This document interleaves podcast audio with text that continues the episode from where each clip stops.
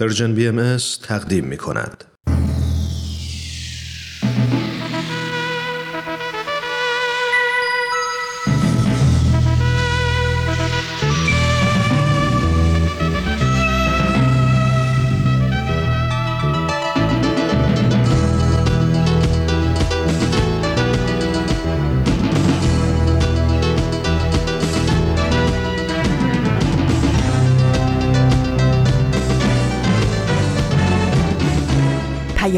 دوست، برنامه‌ای برای تفاهم و پیوند دلها.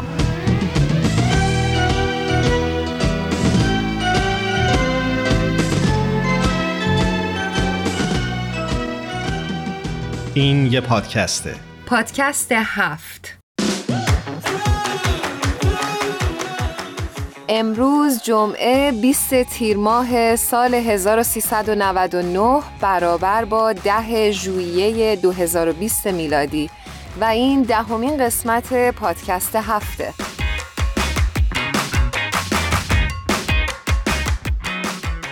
من آوا هستم، به همراه ایمان در خدمت شما هستیم.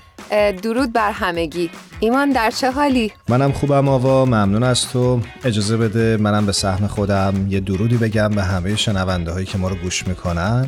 امیدوارم هر کجای دنیا که صدای ما رو میشنوید حال امروزتون بهتر از دیروز باشه. امیدواریم. خب آوا، خوبه که اول برنامه یه نکته رو هم یادآوری بکنیم و اون این که دیروز 9 ژوئیه برابر بود با سال روز شهادت حضرت باب، شارع آیین بابی و مبشر آیین بهایی. بله بله، این روز بسیار مهم. دقیقاً در روز 18 تیر ماه 1229 خورشیدی برابر با 9 ژوئیه 1850 میلادی حضرت باب مبشر آیین بهایی در حالی که فقط 31 سال سن داشتن به همراه یکی از پیروان جوان خودشون در میدان سربازخانه تبریز به ضرب 750 گلوله تنها به خاطر باورهاشون تیرباران شدن. و همه ما میدونیم که امروز آرامگاه حضرت باب مثل یک نگینی بر قلب کوه کرمل در مرکز جهانی باهایی در شهر حیفا در میان طبقاتی از باغ‌های باشکوه در نهایت اقتدار و جلال می‌درخشه و هر شب به یاد شب‌های تاریک و تنهای تبعید صدها چراغ کوه کرمل رو نورباران می‌کنه. آیینی که در زادگاه خودش با مخالفت و آزار و اذیت روبرو شد و امروز می‌بینیم به اطراف عالم راه پیدا کرده. میلیون ها نفر حضرت باب رو به عنوان مؤسس دیانت بابی و بشارت دهنده آیین بهایی میشناسن و در نهایت احترام دعا میکنن و از آثار ایشون بهره میگیرند. چقدر توصیف قشنگی کردی. امیدوارم که یاد و خاطری حضرت باب و تمامی تاریخ سازان جهان همیشه جاودان بمونه.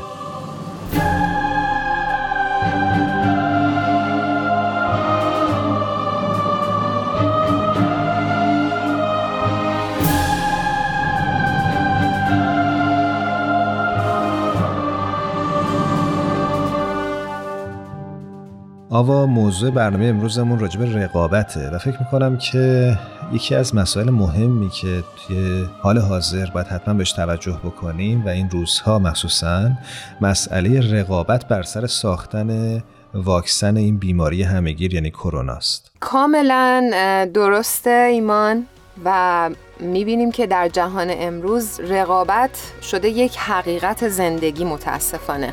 کاملاً، و این خیلی چیز غم‌انگیزی. البته تو کل سیستم دنیا می‌بینیم، در هر جایی که چشم کار می‌کنه می‌بینیم تو ورزش، کسب و کار، مکان‌های تحصیلی، هر جایی رو که نگاه می‌کنی می‌بینیم مسئله رقابت بسیار پررنگه و این از سالم نبودن ما انسان‌ها و سیستمی که داریم روش سرمایه گذاری کردیم و این همه سال باش زندگی کردیم میاد.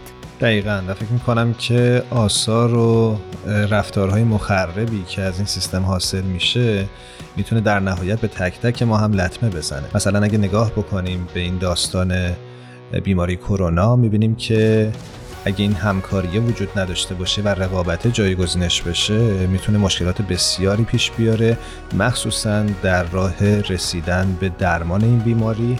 فکرشو بکنی یک سری کشورها به درمان دسترسی پیدا بکنن و این درمان رو از بقیه جهان و مردم جهان دریغ بکنن و میتونه این یک خودش به یک فاجعه بزرگ ختم بشه.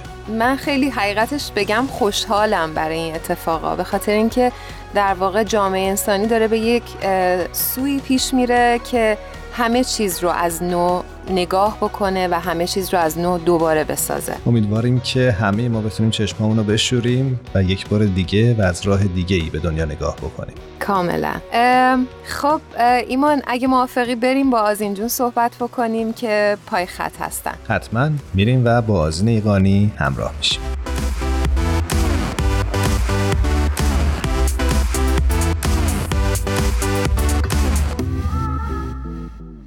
آذین ایقانی عزیز، ممنونم که در این هفته و این برنامه هم باز هم با ما همراه شدی. خیلی خوش اومدی. درود بر شما ایمان جان و آوای عزیزم. منم خوشحالم که با شما هستم. ممنونم آذین جون، خیلی خوش اومدی به برنامه خودت. امروز برای ما چه خبری آوردی؟ خب خبر امروز من از جمهوری آفریقای مرکزی هستش. باز هم مرتبط به دوران بحران ویژه در دنیا و کرونا. دیگه باش باید مانوس بشیم. کاملا. خبرهای ما اختصاصی در مورد همینه، ولی خب خود همه میدونیم که تمام دنیا تحت تاثیر قرار داده و خب مسلما تمام اخبار به نوعی ربطی داره به این مسئله. خبر امروز ما از آفریقای مرکزی در مورد مدارس هست در اونجا که دسترسی محدود به اینترنت در برخی از مناطق دنیا مانعی برای ادامه تدریس رسمی در دوران همهگیری این بیماری کرونا نشده، چون که ما میدونیم که در سراسر دنیا اختلالات زیادی در مورد در واقع آموزش و پرورش و مدارس و همه اینا پیش اومده. اما این خبر میگه که در این قسمت از دنیا محدود شدن اینترنت خیلی مشکلی رو ایجاد نکرده. خدا رو شکر. بله دقیقا. مدارس محلی در اونجا هستند که الهام گرفته از آموزه های بهایی هستند و در این مناطق راه‌های خلاقانه‌ای رو برای تطبیق با شرایط کنونی و پاسخگویی به نیازهای آموزشی دانش آموزانشون پیدا کردن. جودی کالمو کوله از بنیاد ناهید و هوشنگ اهدیه که حامی مدارس محلی در جمهوری آفریقای مرکزی هستند میگه این مدارس ثمره تلاش مردم محلی، والدین و معلمین به منظور فراهم آوردن سطح بالای آموزش برای کودکانه. این مدارس از نزدیک با زندگی جامعه پیوند خوردن و از جمله مؤسساتی بودند که در این شرایط خاص نقش مهمی در کمک به مردم ایفا کردند. ایشون همچنین میگن این کلاس ها در خونه ها و با تعداد محدودی از کودکان تشکیل میشه و در حال حاضر داوطلبان بیشتری در حال گذراندن دوره تربیت مربی هستند تا بتونن اطمینان حاصل کنن که همه خانواده ها برای کمک به دانش آموزان در خواندن، نوشتن، انجام تمرینات ریاضی و ارائه دروس تربیت معنوی از حمایت یک مربی برخوردار هستند. چقدر جالب. آذین جان شما توی مطلبی که گفتی اشاره کردی که این مدارس الهام گرفته از آموزه های بهایی هستند. میشه خورده در این باره توضیح بدی؟ بله درسته. یکی از اصول بهایی که شالوده این مدارس رو شکل میدن این است که جامعه محلی میتونه در آموزش کودکان نقش مهمی ایفا کنه. جوامع با چنین احساس تعلقی در ادامه دادن به برنامه‌های آموزشی در دوران همهگیری بیماری ویروس کرونا ضمن رعایت موازین بهداشتی تعیین شده توسط دولت بسیار متعهد بودند. در اندونزی که تدریس حضوری باید به حالت تعلیق در می اومد، معلمین مدارس محلی برای رسوندن تکالیف مدرسه به خونه دانش آموزا میرن و این به همین صورت در واقع اتفاق افتاده. ممنونم ازت آذین جان، ایشالا که در هفته‌های آینده هم باز هم با همراه بشیم. خواهش میکنم. من هم همینطور. مرسی آذین جون برای خبرهای خوبی که همیشه برامون. خواهش میکنم. خدا نگهدارتون. خدا حافظ. خدا نگهدارتون. رو سر یاقی به جون آتش تش زدی آتش به جون ما روزشان نالون به کوه ها دشت تش سنم بردشت به جون تو تش سنم بردشت به جون تو آخ دل زارم اسیرت راه و رفتارم زبون بسته در چنگ شیعته، اسیرته در چنگ شیعته، اسیرته.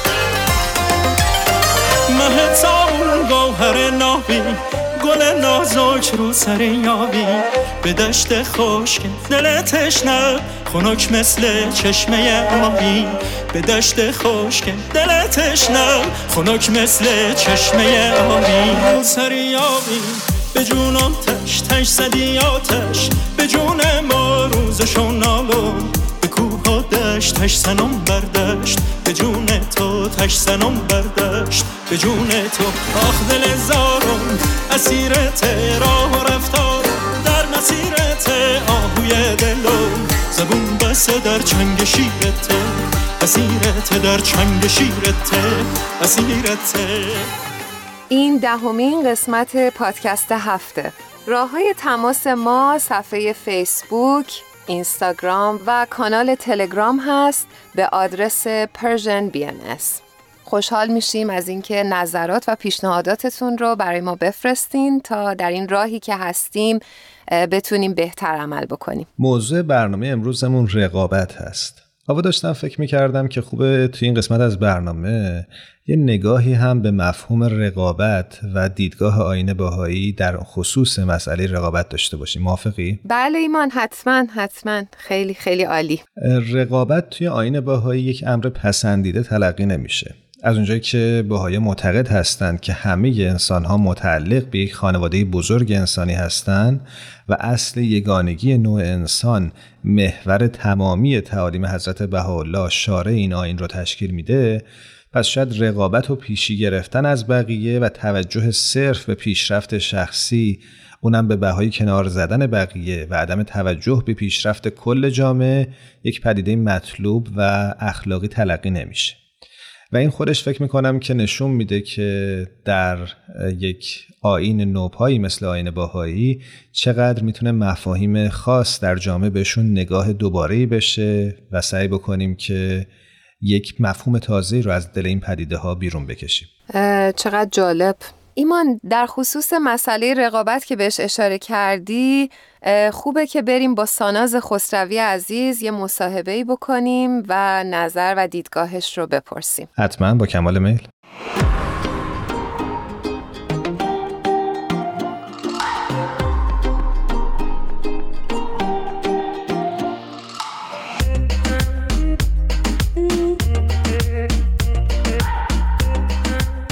ساناز خسروی عزیز، ممنونم که با ما همراه شدی. درود بر شما. من خیلی خوشحالم که یه هفته دیگه باهاتون هستم. ساناز جان، خیلی خیلی بهت خوش آمد میگم. خوشحالیم از این که داریمت رو خط.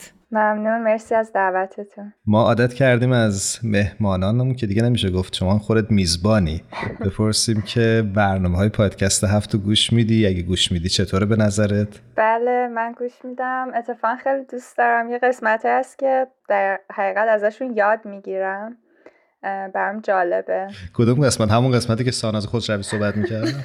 نه واقعا، نه جدی میگم، اتفاق هم قسمت سند رو گوش کردم، هم قسمت اشکان، و بعد مثلا قسمت راجع به تقویم بهایی، اینا خیلی برام جالب بود.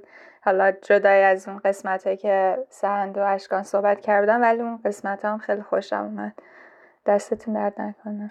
بسیار خوب، دست خودت درد نکنه. خودت که از تهیه کنندگانی به نوعی. مرسی. ساناز جون، امروز برای ما در مورد چی میخوای صحبت کنی؟ راستش من فکر کنم امروز راجع به موضوع رقابت با هم دیگه صحبت کنیم. به به.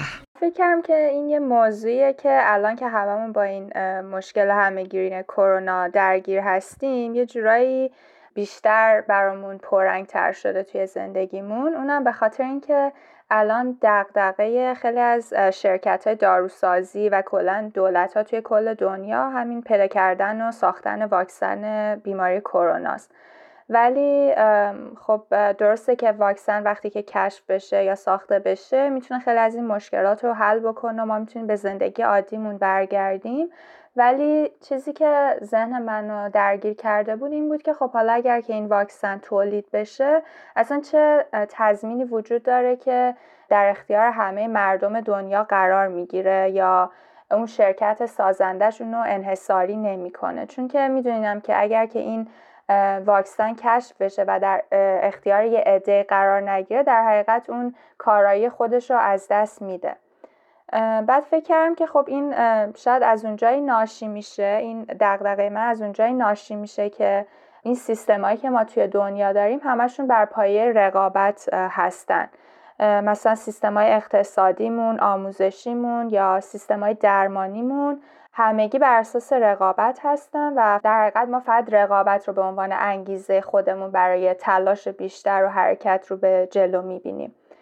می‌خواستم با هم دیگه بیشتر راجبش صحبت کنیم، راجب رقابت صحبت کنیم، ببینیم که چجوری اومده وارد زندگیمون شده، یاد گرفتیم، ذاتی بوده و اینکه مثلا اثراتش چیه توی جامعه. اثراتش فکر می‌کنم یکیش در این روزهای یا در این بحران خیلی مشخص شد، اونم کمبود دستمال کاغذی بود در فروشگاه‌ها و دستمال تمیز کننده. آره دستمال مرطوبی که برای ضد عفونی استفاده میشه.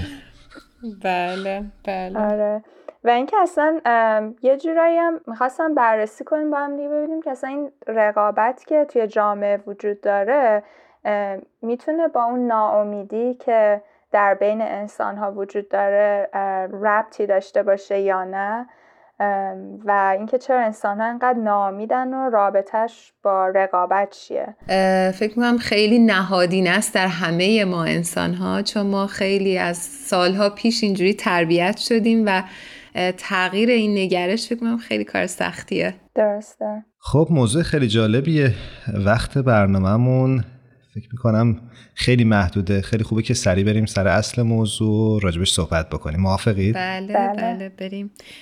ساناز جون من یه سوالی برام پیش اومد، این که آیا انسان‌ها اساساً ستیزه‌جو و رقابتی هستند؟ اگه بخوام جواب کوتاه و صریح بدم من فکر می‌کنم که نه، ولی اگه بخوام بیشتر توضیح بدم اینه که فکر می‌کنم که برای اینکه به این سوال جواب بدیم باید بین دو تا موضوع فرهنگ و طبیعت انسان تفاوت قائل بشیم. فرهنگ معمولا اون چیزیه که ما یاد میگیریم و ثابت هم نیست و در گذر زمان هم تغییر میکنه، اما طبیعت انسان یه چیزیه که ثابته. بنابر اون دیدی که ما از آثار بهایی به دست میاریم و بر اساس اون شواهدی که نسبت به رقابت و ستیزه‌جویی وجود داره توی طول تاریخ میتونیم بگیم که این رقابت امر طبیعی و ذاتی نیست، بلکه یه امر فرهنگیه که ما اونو در طول تاریخ و توی فرهنگ‌های مختلف اونو یاد گرفتیم. چیزی که دیانت بهایی بر اون معتقده اینه که انسان‌ها اساساً رقابتجو نیستن، بلکه قابلیت همکاری و تعاون و تعاضد رو با همدیگه دارن. مشکلی که وجود داره اینه که این همونطور که خودت هم گفتی اینطوری شده که این نظام‌های فکری و سیاسی و اقتصادی که ما داریم انقدر این موضوع رقابت رو برای ما نهادینه کردن که ما در حقیقت اون رو طبیعی و بدیهی میدونیم که اصلا میگیم که اصلا این قابل تغییر نیست و هیچ راه فراری هم وجود نداره ازش، در صورتی که این یه موضوع طبیعی و ذاتی نیست. چون که اگه طبیعی و ذاتی بود بعد می‌دیدیم که همه انسان‌ها در مقابل یه شرایط خاص یه عکس‌العمل ثابتی رو نشون میدن، در صورتی که می‌بینیم که خیلی از اوقات انسان‌ها رفتارهای متفاوتی رو نشون میدن. بعضی از فرهنگ‌ها بیشتر تمایلشون به اینه که با همدیگه همکاری بکنن، یا اگر که یه مثلا مشکل طبیعی اقتصادی به وجود میاد، میبینیم که خیلی از انسان‌ها عکس العملشون اینه که میخوان به هم‌نوعشون کمک بکنن، ولی یه عده دیگه هستن که اینجوری فکر نمی‌کنن. به خاطر همین این تفاوت توی عکس العمل‌ها میتونه به ما اینو نشون بده که این رقابت یه چیز ذاتی نیست، چون اگه ذاتی بود همه یه جور برخورد میکردن. خیلی برام جالبه، چون داشتم فکر میکردم بعضی وقتا که مثلا میخوای این فرهنگ رقابت رو از بین ببری و تغییرش بدی، آدما گیج میشن، یعنی متوجه نمیشن که تو داری چی کار میکنی، فکر میکنن که داری یه جور دیگه ای مثلا عمل میکنی، داری دورشون میزنی یا یه کار دیگه ای داری میکنی. خیلی برای من جالبه که فکر میکنم باید اصل و اساس باید همین باشه که ما رقابت بکنیم، و این چیزی که میگی خب خیلی خیلی برام جالب بود. درسته. خب حالا که توضیح دادی چطوری میشه اصلا فرهنگ رقابت، یا چرا اصلا فرهنگ رقابت بایستی تغییر بکنه، دلیلی که من فکر میکنم که فرهنگ رقابت باید تغییر بکنه اینه که داریم ناکارآمدی این فرهنگ رو میبینیم، جلوه‌هاش رو داریم همه جا میبینیم. یکی از بزرگترین و اساسی ترین اثرات مخربش همین جنگ‌هاییه که ما در طول تاریخ دیدیم یا در دوران معاصر خودمون داریم میبینیم، یا این فقری که در کل جهان وجود داره، اختلاف طبقاتی، یا اثرات مخرب محیط زیستی که حالا ما بخوایم به هر قیمتی که شده از منابع زمین سوء استفاده بکنیم، حتی بریم کشورها و جوامع دیگر رو زیر سلطه خودمون در بیاریم که بخوایم از اون منابع زمین استفاده بکنیم، که اثراتش هم خب دیدیم، گرمتر شدن کره زمین و مهاجرت و مسائل از این دست. و یه مشکل دیگه هم که وجود داره این فرهنگ رقابت اینجوریه که یک سری بازنده و برنده درست میکنه توی این مسابقه‌ای که وجود داره در حقیقت، و این در حقیقت یه حس نفاق و دو دستگی به وجود میاره بین آدم‌ها، که اونهایی که بازنده میشن در حقیقت توی این رقابت یه حس نفرت و کینه‌توزی پیدا میکنن نسبت به آدمای دیگه. بعد حالا مثلا اینو اگه بخوایم بیاریمش توی جوامع خودمون، می‌بینیم که مثلا توی مدارس یا توی محیط‌های اقتصادی دقیقاً همینطوریه. اونایی که در رأس هستن در حقیقت یه حس برتری دارن نسبت به افرادی که شاید مثلا حالا به لحاظ اقتصادی یا آکادمیک در اون سطح نیستن، یا مثلا سیستم‌های سیاسی چند حزبی که داریم کلی سالانه پول خرج میشه که خرج تبلیغات و انتخابات و این چیزا میشه که یه نفر به رهبری برسه. وقتی هم که به رهبری میرسه، حالا به جای اینکه به فکر این باشه که مشکلات جامعه رو حل بکنه، بیشتر به فکر اینه که چجوری اون قدرت خودش رو برای دوره بعد تثبیت بکنه، یا اینکه فقط برنامه‌های حزب خودش رو به کرسی بشونه. یا همین مسئله کرونا به ما نشون میده که چرا سیستم‌های اقتصادیمون ناکارآمده. یه عده زیادی کارشون از دست میدن و به خاطر این رفع مشکلات بیکاری دولت‌ها نمیتونن سیاست‌های فاصله‌گذاری اجتماعی رو به طور کامل پیاده بکنن.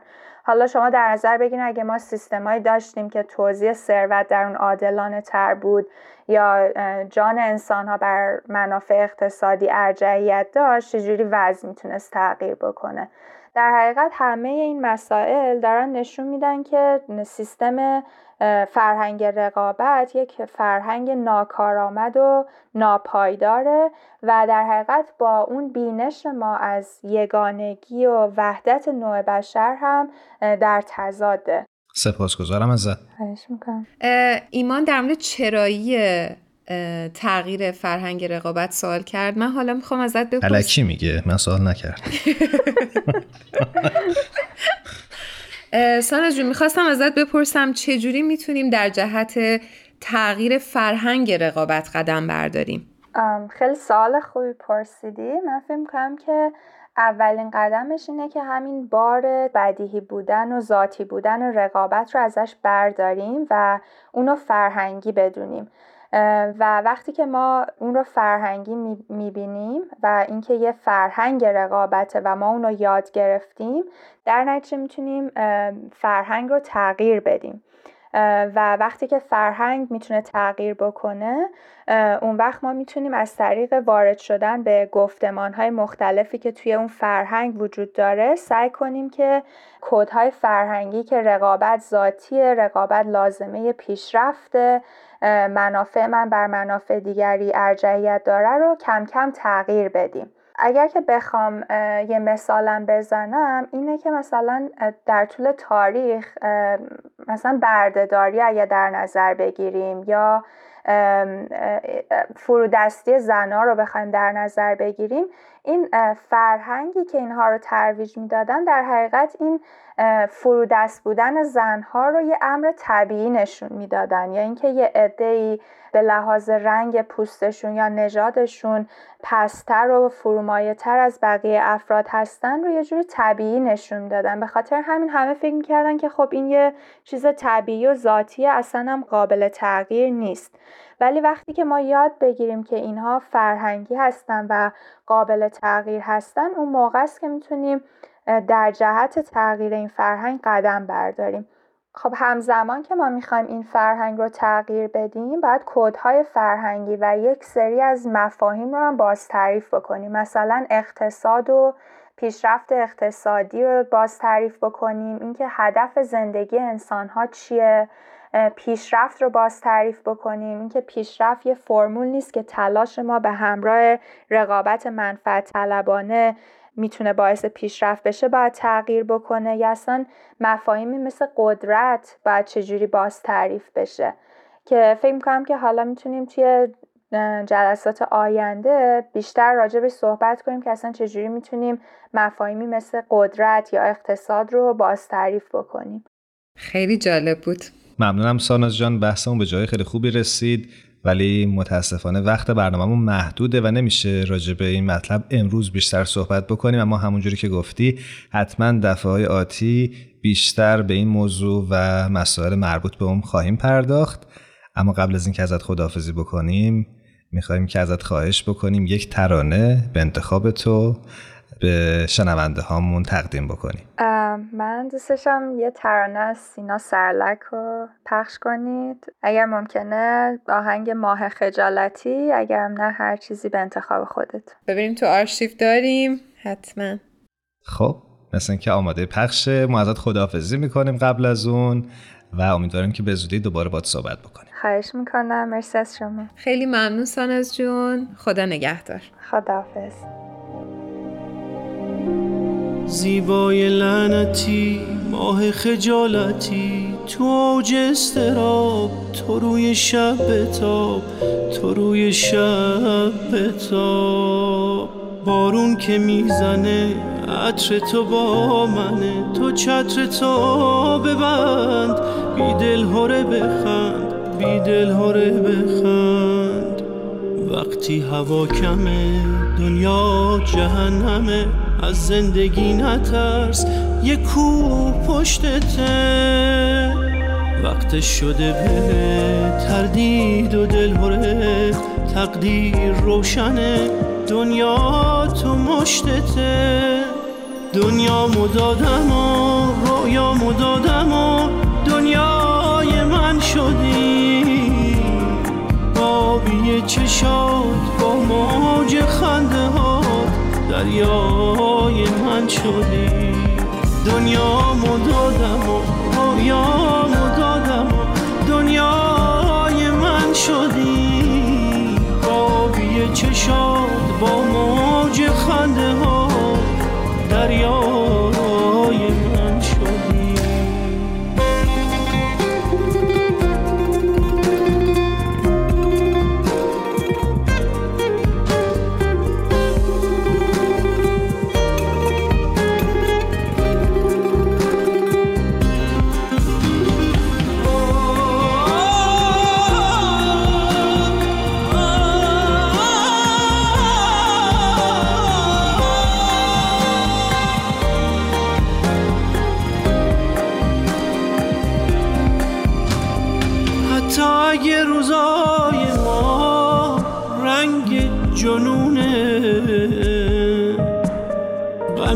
شو از راه و رسم این زمونه،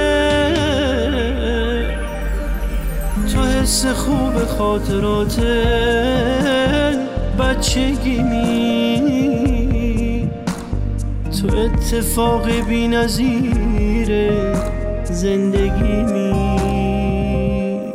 دنیامو دادم و رویامو دادم و دنیای من شدی، آبی چشات با موج خنده هات دریای من شدی.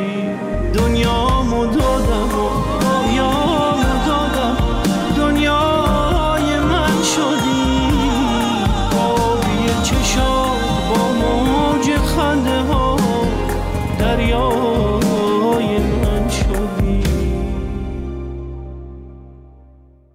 شما شنونده دهمین قسمت پادکست هفت هستید. ممنون میشیم که اگه برنامه رو دوست داشتید و در اینستاگرام با صفحه پرژن BMS همراه هستید، حتما برنامه‌های ما رو برای دوستانتون بفرستید و یا در قسمت استوری ها خودتون اونها رو با بقیه شریک و سهیم بشید. ایمان، داشتیم در مورد مسئله رقابت صحبت میکردیم، درسته؟ ایمان، یاد یه بیانی از حضرت بهاءالله افتادم که عالم انسانی رو با بدن انسان مقایسه کردن، که در واقع مضمونش اینجوریه که در بدن میلیون ها سلول با کارکردهای مختلف هر کدوم نقش خودشون رو در برقراری یک بدن سالم ایفا می کنند و اصل حاکم بر عمل کرده بدن اگه گفتید چیه؟ همکاری. آفرین به تو. و اینکه اعضای مختلف بر سر منابع با همدیگه رقابت نمی کنند و هر سلول در واقع از بدو پیدایشش در بدن به جریان مستمری از ارائه و دریافت متصله. دقیقا همینطوره و نکته خوبی رو گفتی و فکر میکنم که مثال بدن انسان میتونه مثال خیلی خوبی باشه برای کل جامعه انسانی. دقیقاً. و ما میبینیم که انسان سالم مثل بدن سالم رقابت نمیکنه و در واقع جایگاه خودش رو پیدا میکنه و اون چیزی که رسالتش هست و وظیفش هست در دنیا انجام میده و به نظرم به قول چارلی چاپلین جا برای همه هستش تو این دنیا. قطعاً همینطوره. خب اگه موافقی بریم با بهمن که فکر کنم روی خطه، با بهمن یزدانی عزیز همراه بشیم و ببینیم که امروز چه مطلبی رو برامون آماده کرده. بله حتما بریم صحبت کنیم.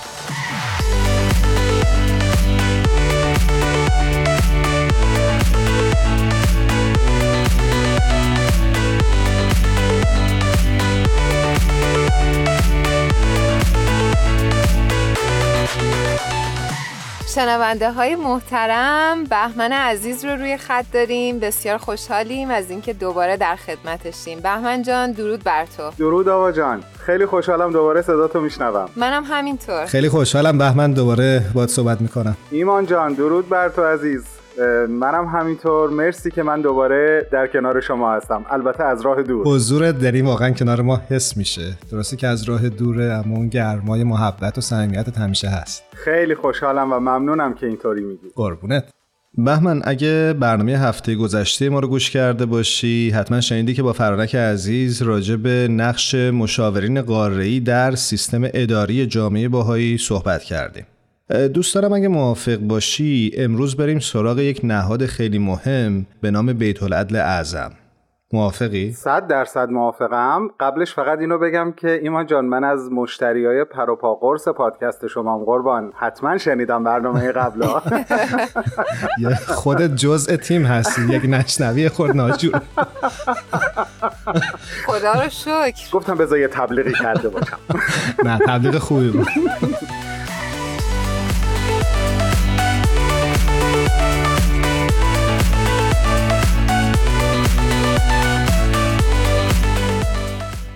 خب. خیلی با پیشنهادت موافقم ایمان، چرا که نه. به خصوص از این جهت موافقم که ما طی دو صحبت قبلی که با هم دیگه داشتیم شرایط و ویژگی‌های انتخابات و اصول مشورت در سطح محلی و ملی رو با هم دیگه راجبش حرف زدیم، به نوعی دامنه و کوهپایه این کوه رو رد کردیم، حالا برسیم به قله و راجب قله این کوه با هم صحبت بکنیم. حتماً.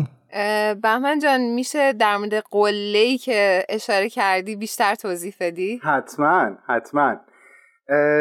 خیلی خلاصه اشاره بکنم برای عزیزانی که در واقع صحبت‌های قبلی رو گوش کردن، فقط یک جمع‌بندی باشه.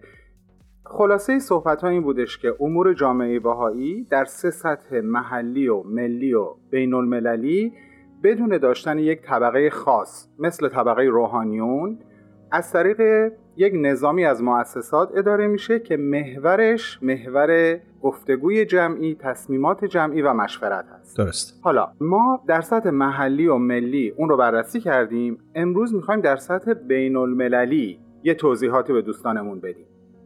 این مجمع که در بالاترین مقام تصمیم گیری در آیین و جامعه بهائی قرار داره، دو تا نام داره: بیت العدل اعظم برای عزیزان فارسی زبان و The Universal House of Justice برای عزیزان انگلیسی زبان.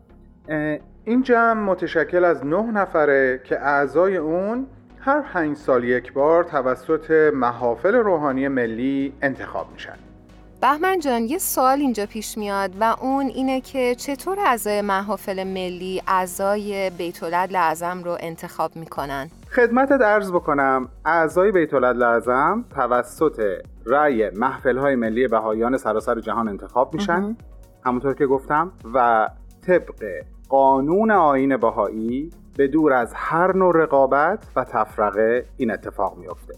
یعنی ما در هیچ انتخاباتی از جمله انتخابات بیت العدل اعظم که بالاترین انتخابات بهائی هست، هر گونه تبلیغات، کاندیداتوری، نامزد شدن، نامزد کردن، حزبگرایی، دفاع کردن یا تبلیغ کردن اهداف یک حزب خاص، کمپین های انتخاباتی به هیچ عنوان نیست، مطلقاً ممنوعه و هر کدوم از رأی دهندگان واقعاً در حالت دعا و توجه با در نظر گرفتن معیارهای اخلاقی و معنوی که خب اونا در آثار بهائی مطرح هستن، با گوش دادن به ندای قلب و ندای وجدان خودشون، اون افرادی که به نظرشون شایسته ترین هستن رو برای عضویت توی این مؤسسه انتخاب میکنن و کماکان رای دهنده ها نام افراد مورد نظرشون رو روی برگه هایی می نویسن که فقط خودشون از محتویات اون برگه مطلعن و هیچ کس نباید از رای دیگری آگاه باشه. یعنی سری باید باشه. دقیقاً،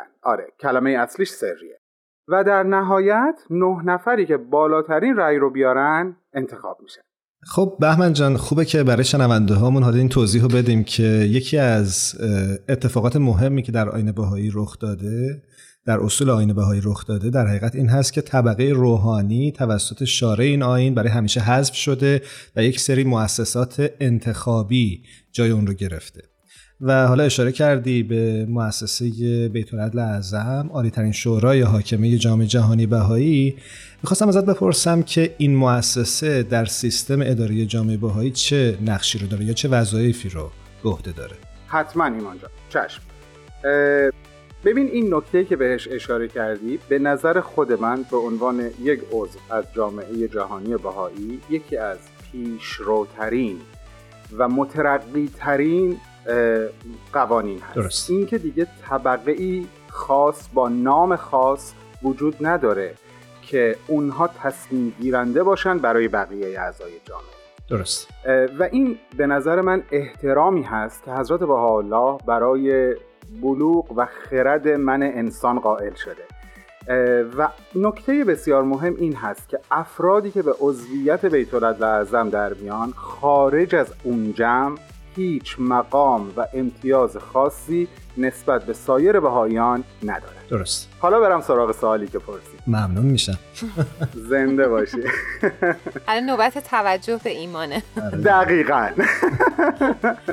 خب حضرت بهاءالله شارع آیین بهائی به این مؤسسه در کتاب خودشون، کتاب یکی از کتاب‌های خودشون به نام کتاب اقدس اشاره کردن و به اون در واقع ویژگی‌های خاصی عطا کردن. به این معنی که بیت العدل اعظم وظیفه بکارگیری تعالیم حضرت بهاءالله رو مطابق با نیازهای یک جامعه‌ای که همیشه در حال پیشرفت هست به عهده داره. این یعنی چی؟ یعنی اینکه قدرت و اختیار این رو داره که به وضع قوانینی بپردازه که در آیین بهائی به صراحت به اون پرداخته نشده. این کمک میکنه که قوانین و پیام‌های بیت‌العدل با نیازها و احتیاجات روز هماهنگ باقی بمونه. درست. در ادامه میتونم به این اشاره بکنم که یکی دیگه از اهداف بیت‌العدل یا به نوعی فعالیت‌ها و وظایفشون تشویق بهائیان هست در سراسر جهان به درک و فهم عمیق‌تر از آثار بهایی، از اصول اعتقادی خودشون و فعالیت در این زمینه. خب این کمک را از طریق پیام‌ها و نامه‌هایی که در ارتباط با موضوعات مختلف می‌نویسن و به دست بهائیان می‌رسونن رخ میده. اما در کنار این پیام‌ها و نامه‌ها مجموعه آثاری رو نشر میدن با عناوین مختلف مثل ازدواج، حیات خانواده، حفاظت از محیط زیست، مشورت و از این قبیل موارد. در کنار اون ترجمه آثار بهایی رو هم به عهده داره. همچنین مسئول حفظ و نگهداری از اصل آثار بهایی و آرشیو و ردبندی کردن تمام این آثار، نامه ها و در واقع تمام این چیزهایی است که از این شخصیت‌های روحانی آیین بهایی به یادگار مونده و به این منظور اصلا یک دپارتمان تحقیق و آرشیو در حیفا تأسیس کرده. ایمان جان تونستم به سوالت پاسخ بدم؟ کاملا. امیدوارم این صحبتی که با هم داشتیم بتونه به شنونده‌های برنامه‌مون هم خیلی کمک بکنه. آرزوی منم همینه. ممنونم ازت. خواهش می‌کنم. بهمن جان مرسی از اینکه این برنامه رو با ما شریک شدی. خیلی خیلی متشکریم. امیدوارم که در هفته‌های آینده هم باهات صحبت کنیم. زنده باشی آوا جان. منم از هر دوی شما متشکرم و واقعاً به من خوش میگذره تو این چند دقیقه‌ای که با شما گفتگو. به ما بیشتر بهمن عزیز. مرسی بهمن جان، به ما هم همینطور. خدا نگهدار. خدا پشت و پناه هر دوتون باشه. خدا نگهدار. کسی که تمام بشر قرن‌ها برای حضورش نفس می‌شمرد، قفس شد تموم نفسهاش، ولی یه گنجین شادی به دنیا سپرد. مثل قنچی که یه روزی شکفت، مثل بلبلی که پر از شور بود، نسیم بهاری که آنی وزید، یه آینه‌ای که همه نور بود. یه دنیا غم از چهرمون میچکه، یه دنیا غم از رفتن نوبهار، یه دنیا کم واسه این غروب، یه دنیا کم واسه این حال زار. یه دنیا غم از چهرمون میچکه، یه دنیا غم از رفتن نوبهار، یه دنیا کم واسه این غروب، یه دنیا کم واسه این حال زار.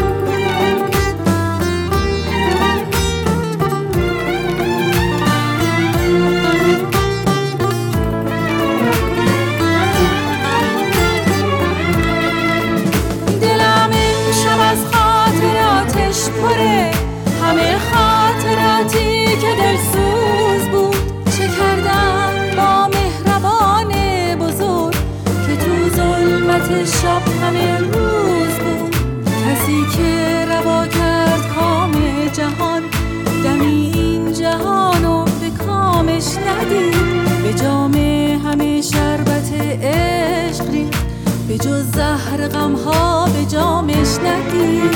دلم این شب از خاطراتش پره، همه خاطراتی که دلسوز بود، چه کردن با مهربان بزرگ که تو ظلمت شب. ایمان دیگه داریم به آخر برنامه نزدیک میشیم و جا داره که از تهیه کننده های این برنامه تشکر بکنیم، از تارا، بدی، الهام و میساق. ممنونیم از اینکه ما رو همراهی میکنید. منم سپاسگزاری میکنم از همه شما شنونده‌های عزیز که توی طول این 45 دقیقه با ما همراه بودید. امیدوارم که تونسته باشیم برنامه‌ای در خور سلیقه شما براتون تهیه کنیم. هر جا هستید روز و روزگارتون خوش. خدا نگهدار.